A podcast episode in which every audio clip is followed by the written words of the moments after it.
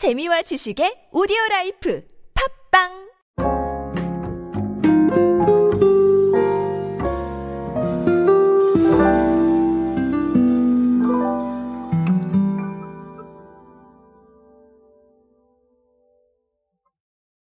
과거에 대한 관심은 정말 끝도 없이 이어지고 있는 것 같습니다. 우리가 이걸 레트로라고 얘기를 하는데 제가 과거에도 한번 말씀을 드렸었는데 제가 2019년에 책을 낼 때 레트로가 한동안 계속 뜨거울 것이다라고 말씀을 드렸었습니다. 근데 정말로 한동안 뜨거운 이런 상황이 벌어지고 있습니다.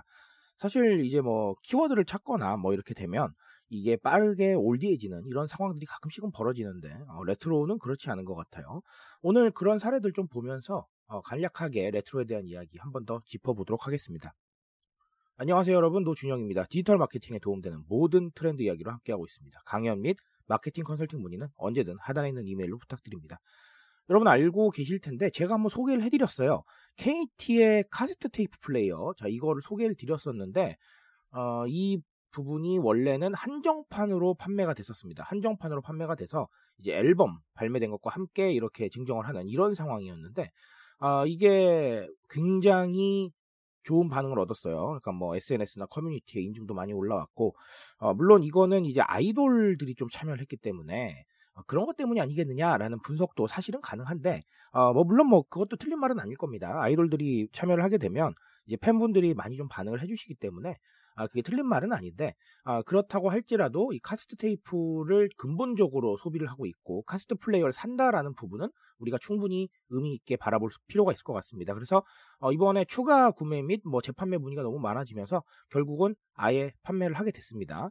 어, 그래서 앞으로도 이런 프로젝트를 조금 비슷하게 많이 할 거라고 해요. KT가 네, 그런 부분도 있을 거고요. 어, 뭐, 근데 사실 KT 말고도 너무 많죠. 요즘 아시다시피 게임 업계에서도 레트로 바람이 굉장히 뜨겁게 불고 있고요.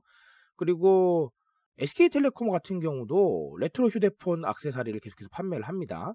삼성전자도 마찬가지고요. 그런 부분들을 봤을 때 우리가 충분히 아, 레트로가 굉장히 좋은 코드구나. 그리고 모두가 주목하고 있는 사실이구나. 라고 보셔도 되지 않겠나라는 생각을 합니다.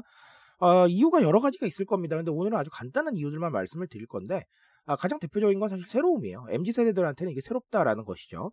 어, 냉정하게 말했을 때 사실 카세트 테이프라는 거는 저는 이제 MZ 세대 끝자락에 있기 때문에 어, 카세트 테이프를 직접 어렸을 때 구매한 적도 있고 그리고 카세트 테이프로 음악을 들었던 기억도 나요. 어, 하지만 MZ 세대의 중심축이라고 할 수 있는 네, 세대한테는 사실 카스트가 그렇게 친숙한 모델은 아니거든요. 심지어 모르는 분들도 충분히 계실 거예요. 그러다 보니까 이게 오히려 새로운 부분을 차지하고 있다라고 보셔도 무방할 것 같습니다. 결국은 MZ세대는 계속해서 새로운 경험을 원하고 그리고 내가 뭔가 SNS에 조금 특별하게 인증할 만한 거리들 그리고 커뮤니티에서 뭔가 어, 이걸 가지고 이야기를 하고 인증을 하고 이럴 거리들을 찾고 있는데 그런 새로움의 한 축을 레트로가 담당을 하고 있는 것 같아요. 이유는 간단합니다. 경험해보지 못했기 때문이에요.